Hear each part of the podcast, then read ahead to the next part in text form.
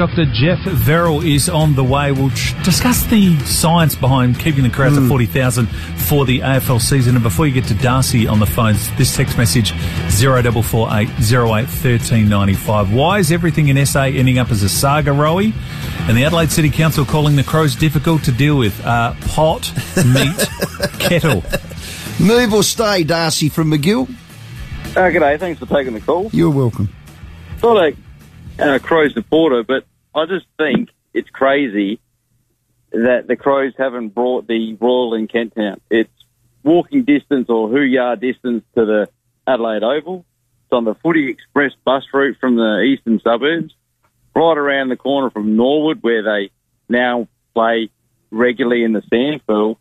And there's ample space in there just to have a dedicated Crows bar with their, their flag and all that for the members to go backwards, and the other rest of the hotel can just be a commercial business for them to run. They have Rashudo, that's a successful publican on the board, and then they've got Peter Hurley, that's a very successful publican, and he's a member. Mm. So yeah. I just think it makes sense for them to really consider looking at that hotel as an acquisition and utilise it for their members. Yeah, look, and Amram pretty much said the same thing. There is pubs, there is options, and that is a, a great option. You did some terrific points with that. I, I think the model for me is like Fremantle and West Coast, and I've been through Fremantle. You have a look at what they've got. If you have a look at the $120 million plan that Hawthorn's doing that's put on hold due to COVID, you have a look at the hangar out at Essendon, lucky enough to go through that as well. That's the benchmark if you have a look at what Collingwood's got, the Crows is tight. If they're going to do it, they're going to pick it up, lock, stock and barrel and make yourself a club. That's a stopgap, Darcy. It's quite a good one. If you're happy with what you got at West Lakes, but for some reason, I don't think the Crow supporters are happy. They want a home and they want a club. Thank Thanks you. for. Darcy, more of your calls coming up shortly. John from Paraka before the dock. Once again, the City Council only has their personal views on the development. Why not listen to the majority, not the minority of tree huggers who have approximately 100 members? The council are probably too busy getting a steel statue of a kangaroo or a wombat oh, stop for it the Parklands. Let us know your thoughts. Eight double two three double o double o. As we get to the dock, it's ten to five. I need to set up our, our next guest. Again, make no mistake, we are all very, very grateful for the conservative guiding hand SA Health has had with COVID. Their one and only consideration, and we know this, is on health and the health system. Brilliant tick that box. But the balance between health and economy, well, that's on our state government. That's their responsibility. So this is on them, this number of 40,000 capped at Adelaide Oval. So my questioning of the Deputy of SA Health, Dr. Emily Kirkpatrick, was all about the science. So that's what confused me, the science behind a cap of 40,000 at Adelaide Oval. Again, here's Dr. Kirkpatrick. So maximum capacity Adelaide Oval isn't going to happen this year? No, not at this stage. We're looking at it. We'll continue to assess the situation, particularly as the vaccine rolls out, but this plan has been put in place for the season. So why? Now, again, I was a tad bemused with that and a little bit maybe condescending. Some of our text callers said that, but rightly so. Uh, a lot of the Crows members had a field day with this, Crows members.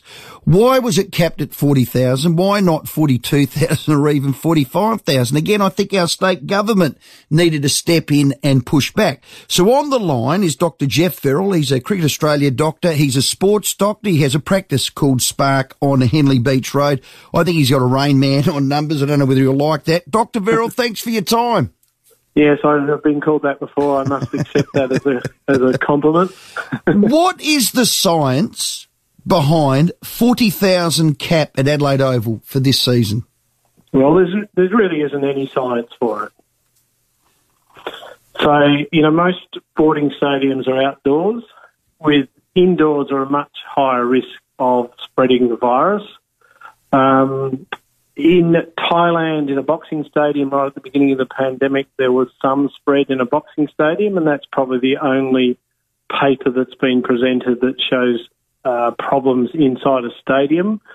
Um, the Cricket World Cup, which was won by the Australian women in the T20 in Melbourne with a full stadium, there was actually some infected people in the crowd, but you know at that stage it did not really spread to other crowd members. Okay, so so how did SA Health come up with a 40,000 number? Why wasn't it 42 or 44 or 50? In Queensland last year before Christmas, and I said this to um, the SA Health um, deputy yesterday, they had a full stadium. Yeah, the, the decision, I think last year it was a 50% capacity, and they must have made a decision to go to 75% capacity. So I think that's the numbers that have been, I've heard. Um, the way the process works in South Australia is SA Health would recommend to the transition committee, who recommend to the police, and it's the police who act upon it. Our elected leaders do not really interfere with this process. And, you know, I really think that makes it very difficult to challenge SA Health input. And that's been for a lot of, uh, of their decisions.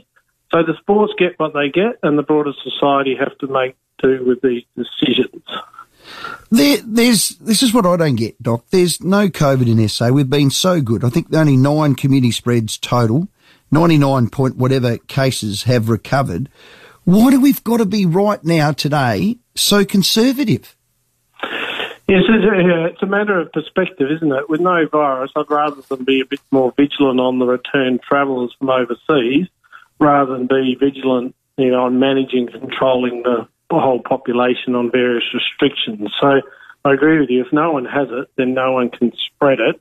Really, to spread the virus, you need to be sick as well in most cases. Um, yeah, but I think I would be in the minority view with that point of view that that we should be, you know, letting loose with some of the restrictions that we have. Okay. Well, well, doesn't SA Health have all the experts? Uh, I, I, don't think there's many experts on um, on managing a pandemic. I mean, I heard your interview with Dr. Kirkpatrick yesterday, and I mean, she's a, a GP with an interest in skin cancer management. So it is tricky to get the experts. I think one of the issues is is is how to get SA Health uh, decisions to be challenged because there's not really a process where that can happen. Yeah, well, that's really up to the government, isn't it? Yeah, well, I think that's right. I think it's nearly time that we move from being a sort of a police state, if you like, to having our elected leaders take over the management of the community. I think most people would say they've done well by listening to the health advice all the time, but the health advice is very risk averse. So mm-hmm. there will come a time where we do need to move on.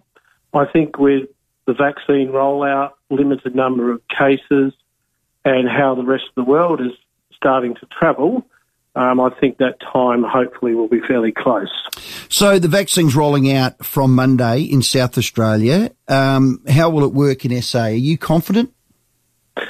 Well, the vaccine rollout, and our press haven't really given much uh, play to the rollout in the US and the UK, but the numbers of people who have been admitted to hospital has fallen off a cliff. So there's been an amazing reduction in the last three weeks, and I think the Western world will be moving, you know, very soon to a post-pandemic stage, um, and that's hopefully before Easter.